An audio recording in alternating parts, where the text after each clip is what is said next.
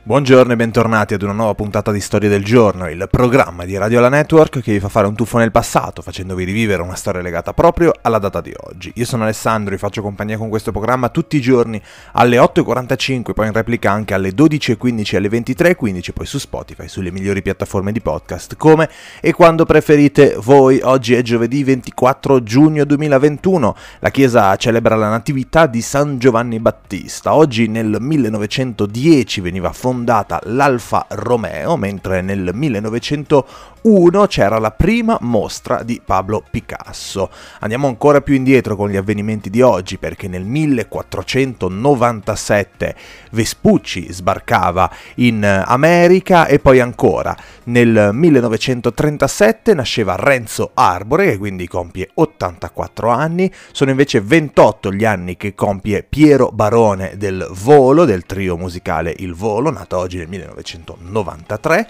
Nasceva oggi invece nel 1940 Maurizio Mosca, storico giornalista sportivo indimenticato, assolutamente indimenticato, personaggio davvero particolare, divertentissimo anche per certi versi e molto molto competente. Ehm, mentre sono 35 gli anni che compie la eh, campionissima Francesca Dallapè che ci ha regalato veramente tante tante tante soddisfazioni da quel trampolino. Ma la puntata di oggi rimaniamo nell'ambito sportivo perché compie 34 anni uno dei più grandi calciatori di tutti i tempi, Leo Messi. In questa puntata che dedichiamo a Leo Messi voglio fare una cosa molto molto italiana, una cosa che ci piace molto fare noi italiani, cioè raccontarvi un po' di curiosità su Messi legate all'Italia, perché insomma sappiamo che ci sono delle origini italiane, ma ci piace eh, sottolineare tutto quello che c'è di italiano nella storia di un calciatore straordinario come Leo Messi, a partire dal fatto che lui nasce il 24 giugno del 1987 a Rosario, in Argentina, ma viene alla luce in un ospedale italiano, l'ospedale italiano che si chiama Garibaldi eh, nasce alle 6 del mattino dopo una gestazione anche abbastanza eh, complicata, pesa 3 kg eh, e misura 47 cm di altezza. Suo primo, al suo primo compleanno riceve in regalo dagli zii una maglietta del Newell's Old Boys e quello sarà insomma in un certo senso l'imprinting che segnerà per sempre la vita del piccolo Leo, eh, che dicevamo eh, la Pulce, così è soprannominato, ha origini marchigiane. Nel 1900, anzi nel 1893 il Trisavolo Angelo Messi emigrò eh, con la moglie Maria a Rosario e a Recanati. Oggi vive il cugino di terzo grado Leandro che è un falegname. E nel eh, 2004, questo ha raccontato a Sky Sport, eh, lui dice nel 2004 il papà di Lionel venne nelle Marche a cercare dei legami di eh, parentela per ottenere il passaporto comunitario, ma ancora non ne sapevamo nulla di questa parentela, scopriremo soltanto un anno dopo di questa consanguineità, altrimenti adesso avrebbe la cittadinanza italiana e non quella eh, spagnola. Un'altra cosa che si è spesso raccontata, insomma, legata eh, all'Italia a Leo Messi è che Leo Messi poteva essere un giocatore del Como, cioè, allora, diciamo così, e il presidente Preziosi, che da sempre è molto attento ai giovani talenti, stava per mettere sotto contratto proprio eh, la Pulce con il Como, eh, ma la dirigenza,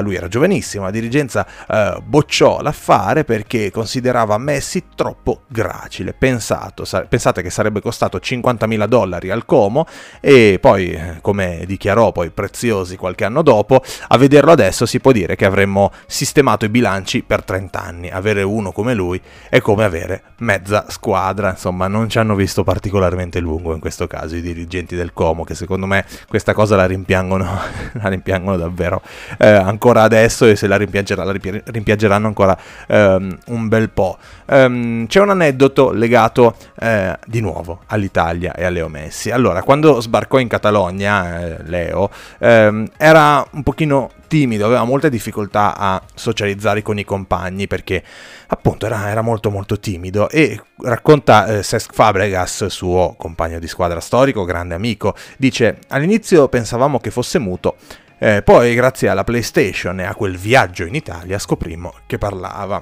E Fabregas qua si riferisce al torneo Maestrelli di Pisa nel 2002. È stata un'idea del grande compianto Tito Villanova di portare eh, Messi in Toscana. La terapia della crescita cominciava a dare i suoi frutti, aveva esordito da poco con gli under 15, quindi poteva rappresentare l'occasione per vederlo all'opera e vincere definitivamente quel suo senso di eh, inadeguatezza, insomma questa sua timidezza che lui provava, questa sua difficoltà di integrarsi. Quindi il 7 maggio i giovani catalani battono il Parma in finale e Leo, che tra l'altro ha la numero 14 di Cruyff, pensate insomma agli incroci, le, le casualità, viene nominato miglior giocatore del torneo. Quando va a ritirare il premio è lui che si avvicina a questa signora che gli consegna il premio, probabilmente insomma assessore allo sport, insomma responsabile di questo torneo. Lui si avvicina, si prende il meritato premio e qual è il meritato premio? È un bacio e lui a quel punto, ciao, timidezza, finito e grazie all'Italia non sarà più